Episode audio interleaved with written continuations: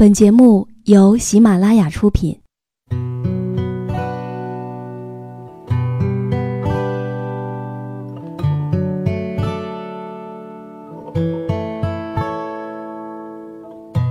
开心时，听歌入耳；伤心时，听歌入心。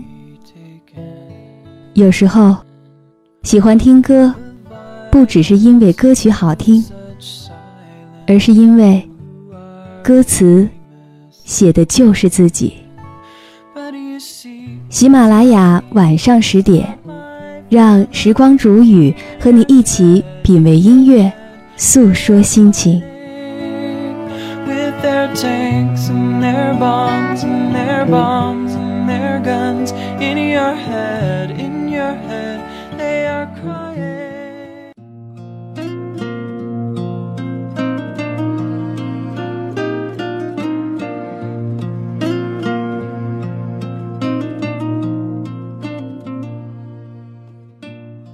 在关于未来的选择上，我似乎老是走心。不过，你不觉得走心才是最靠谱的吗？我亲爱的耳朵们，今天你过得好吗？这里是喜马拉雅电台，晚上十点，我是时光煮雨，希望我的声音不再让你孤单。今晚的节目中，我有一个好的消息要告诉大家，我会在本期节目中送出由麦田时光出版社提供的五本新书，书名是《会幸福这件事儿不是鸡汤是信仰》。那今晚和大家分享到的文字《追梦直人》就选自于这本书，作者是苏菲。那说到本次送书活动的规则有点变化。这一次呢，我会在本期的节目下方随机留言五次，在我的留言后一位的朋友就可以获赠我送出的书籍。本次活动持续时间是一周，那我会从今天开始到下周四晚上十点前，不定期的在节目下方留言一次。祝你好运！那以下的时间，一起来听故事。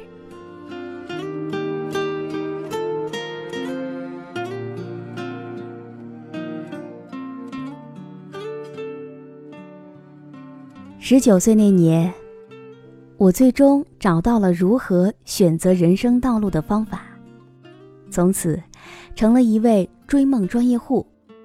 说的浪漫一点儿，就叫做追梦职人。十七岁的时候，我进入了遥远城市的一所大学。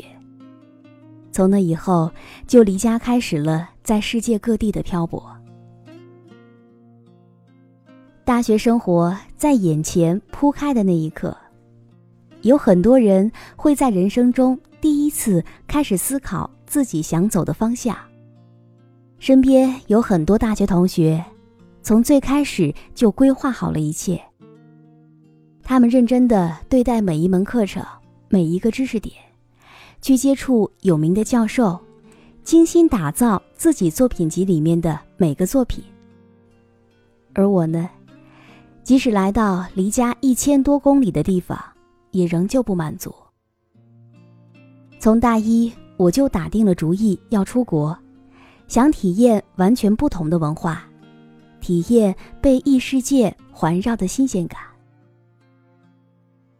最开始的时候，周围有很多同学都以欧洲为目标，又有好多人在学习德语，我也没有多想，报了德语班。本来就非常喜欢语言的学习，所以课余时间也都跟着看看德语电影、听德语歌，也听室友谈论他最喜爱的德国足球队。就这样，建筑系的生活虽然忙碌，但是也挺有趣的。就这样过了两个学期，虽然德语水平是在进步。可我心头的疑惑也在慢慢膨胀。我对这个国家真的有兴趣吗？我是真的想去那里留学和生活吗？是出于自己强烈的意愿，还是盲目跟随了别人的脚步呢？就这样，越来越深的诘问，让我停止了在这条路上的脚步，开始寻找其他可能的方向。这一次，我更多的开始观察自己的潜意识，寻找那些不由自主就能够让我感到兴奋好奇的东西。拥有这些东西的国家，才会激发我不断努力、下定决心。我买了红宝书，制定了托福的 GRE 的计划，把目标转到了学术界与社会氛围都充满活力的美国。可是，我也面临着一些现实问题。美国的学费不仅非常贵，奖学金更是比较眷顾基础研究学科。这意味着，建筑系的我要想申请到奖学金是一件非常难的事儿。我可不想因为自己的向往，给父母去增添太多的负担，因此有些望而却步了。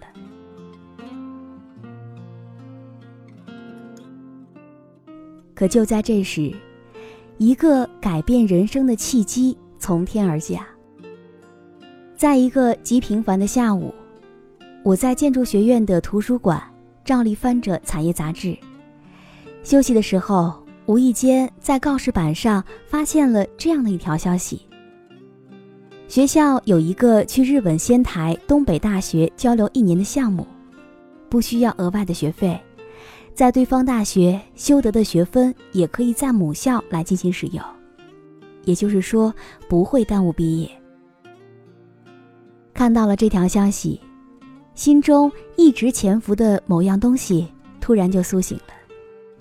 就像是一只冬眠了好久的熊，之前怎么拍打都没有反应，而时机一到，它就揉着眼睛走出了树洞，而巨大的脚掌也震动着整个世界。为何不去看看那个地方呢？从初中起就酷爱日本的漫画，喜欢日剧，高一和高三的假期自己去报班学过一点日语。即使已经忘记的差不多了，还是决定去这个交流活动来碰碰运气。这场面试是在学院里一个白色的房间里进行的。房间里有一位来自日本的大学教授，还有系里一位会日语的老师。巨大的桌子将我和老师们隔开，似乎先是自我介绍，再随机回答一些问题。如今，已经记不得说了些什么，可记忆中只有那张桌子的白色蔓延溢出，让我意识到，自己的日语水平和对日本大学的了解，都和他一样空白的很。过了几天，学院当中来了通知，我没有通过面试，听同学说是大我们两届。以前在日本生活半年的一个学姐，她通过了面试。你看，如果没有充分的努力，老天根本不会把这种白来的好机会放在我们头上。然而，我还是非常感谢这次机会的，因为从报名的那一刻开始，我的心里已经很清楚了，因为那里就是我真正想去的地方。新宿车站呼啸而过的电车，披着红色外衣矗立不动的东京塔，秋叶原空气里二次元甜甜的气氛，还有夏丁密密麻麻的独栋小楼。我在无数个日子里从屏幕当中认识到他们。现在我也想亲眼去见识这些东西，以及那个地方、那个社会到底是善还是恶。这个很简单，却又很执着的想法。找到了这个最终答案，我扔了红宝书，查了很多资料之后，给自己定了一个去日本留学的计划。这一次，我也只申请最好的大学，没有备胎，没有退路。我有三四年的时间去准备，所以没有失败的理由。从高中到大学，到研究生留学，我填过的志愿永远都只有一行、一个地方、一所学校，而所需要的只是百分百可以实现它充足的准备而已。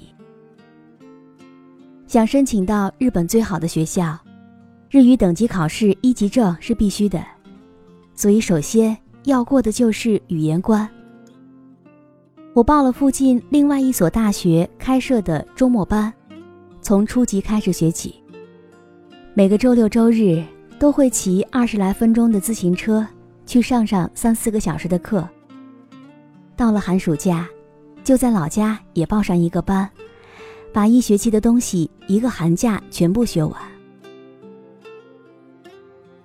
对于平时任务就远比其他院系繁重的建筑系来说，最难的是掌握自己在目标上所花的时间和课业的平衡。到了要报考一级的那个学期，我的课表上有十多门课，其中有五六门都是需要投入大量的时间的专业设计课。而那时候，一级考试一年只有一次，考虑到申请时间，我必须一次通过。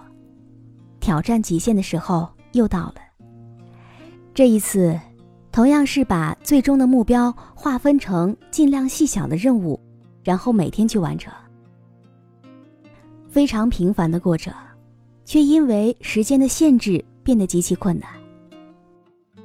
于是，我用了各种方式给自己挤时间来学习。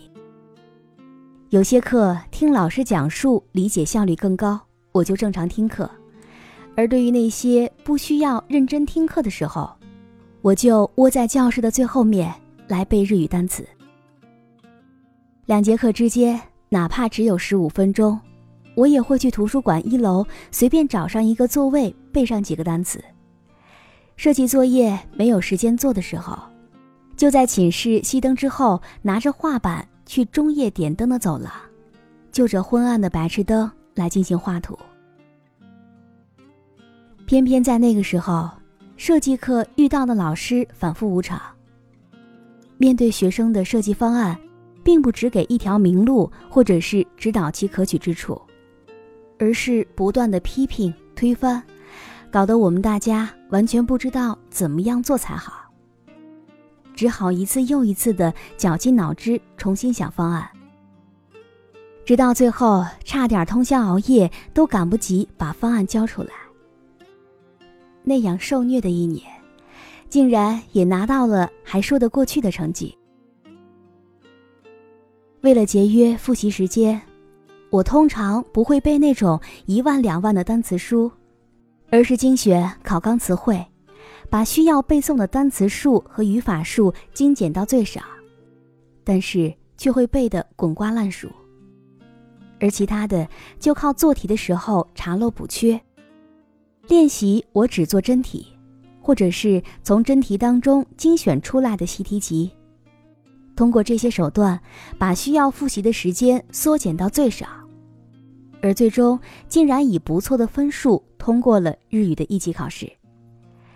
十二月份考试一结束，我花了一个月的时间疯狂补习大量课程，应付完十多门的考试，也交了设计作业。终于可以开始准备考托福了，而这场最艰难的战役——托福考试，就在一个月后的情人节。学了一年多的日语，我的英语语感已经完全消失了，拼写尤其是忘得一干二净，很多单词都不能够正确的拼写出来。而托福考试呢，是听说读写样样都有，口语是要实际录音。写作要自己在电脑上打字输入，很难瞎猫碰个死耗子。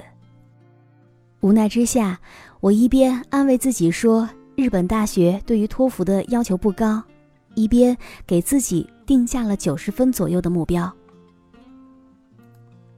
而这时，持续了一年的高强度学习导致的精神疲劳也终于开始显现。完全背不进单词，也看不进书，无奈之下，只好看美剧找找语感和我在学习的心理安慰。不幸中的万幸，是我选择了《生活大爆炸》，主人公四个理科宅男满嘴都是科学词汇，倒和托福的考试范围风格是完全一致的。通过两个星期的浸泡，我大概也找回了一点英语的语感。在剩下的十四天当中，我制定了一个最短、最迅速的针对考试的训练计划。阅读的瓶颈主要是速度，我就掐着表逼自己一目十行地读各种英文新闻报道和科普文，来提高训练的密集度。写作口语靠模板，我就每天在家里用自己写好的模板去套一个又一个的题目，然后再马不停蹄地进行训练。那个时候，我心里也没有真正担心过考不好该怎么办，或者说如何给自己找一个退路。就像十七岁那一年，对梦想渴望的红了眼，根本不想承认其他的丝毫可能性。由于决定目标之前的迷茫已经足够长了，所以开始实施以后就不会再有半点迷茫了。二月十四号，我走进托福考场，在那里我考下了一百零六分，这个分数已经足够申请日本最好的大学了。接着是做作品集，寻找接收自己的教授，不断的发邮件。经过大学同学的介绍，也有幸认识了不少在日本上学的优秀朋友，他们在和我大学教授联络。和研究计划的修改中，着实也帮了不少忙。帮助我们达成目标的有太多太多的因素，而努力是必不可少的一个，人脉也是必不可少的一个，运气、时机、才能，这些都是，但无论哪个都不是起决定性的。我就像收集龙珠一样，四处寻找它们，集齐一定数量。才看得到奇迹的发生，而那其中，努力只不过是我们最容易收集的一颗珠子罢了。只是因为他的决定权在我们自己手里，是可以实实在在把握的。在一个草长莺飞的四月，我拿到了东京大学建筑系某个研究室的录取承诺。到毕业之前的那段日子里。拧紧的发条一下子松了下来，没有任务追着我，居然也感到有点空虚和无聊了。为了打发时间，我和同学在一个学校门口报了一个吉他班，花了四百多块买了一个画着鲜艳玫瑰的蓝紫色小吉他，也上了软软的尼龙线。也正是这把让我为四百块肉疼了很久的吉他。陪着我远渡重洋，走了不少地方。现在还躺在我的衣柜里。江南的五月，还满是春天的味道的傍晚，吉他老师在学校的大草坪上开了一个即兴的演唱会。在昏暗的天色里，几个人弹唱着许巍和甲壳虫乐队的经典歌曲。我静静地站在人群中，我想。原来这就是大学的生活，这样悠闲，也带着青春气息的浪漫。在大学的最后三个月，过了一把这样的生活，感觉也挺好的。我想，无论怎样的大学生活，都有它独一无二的味道。而我，只是因为有着想要的东西，而选择了。其中一种而已。最终，我得到了我想要的，当然，也牺牲了很多东西。但是，那一定是值得的。一旦选择把自己的青春在一样东西上去付出，就不抱怨，也不后悔。为了让自己不再后悔，就必须要找到那种非他莫属的东西，一提到它就会让自己心跳加速，充满了兴奋和憧憬的东西。我相信每个人都会有一样属于他的天赋才能，也必然有这样的东西。如果你还没有找到，也可以花费几年时间寻找到了再说。但是千万不要觉得寻找的过程是在浪费时间。关键在于，坐在家里想的话，迷茫到什么时候都不会改变。只有尝试，实际的尝试，才能让我们有实实在在的感受，然后把那些觉得不太擅长和无聊的事情来排除掉，不断去接近真正想做的事情和想要的生活。而在此之后，我也再没有为这类事情而迷茫过了。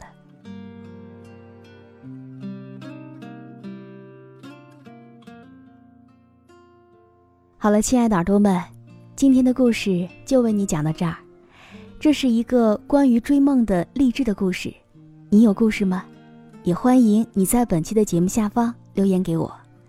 好了，我们下期节目再见。喜马拉雅，听我想听。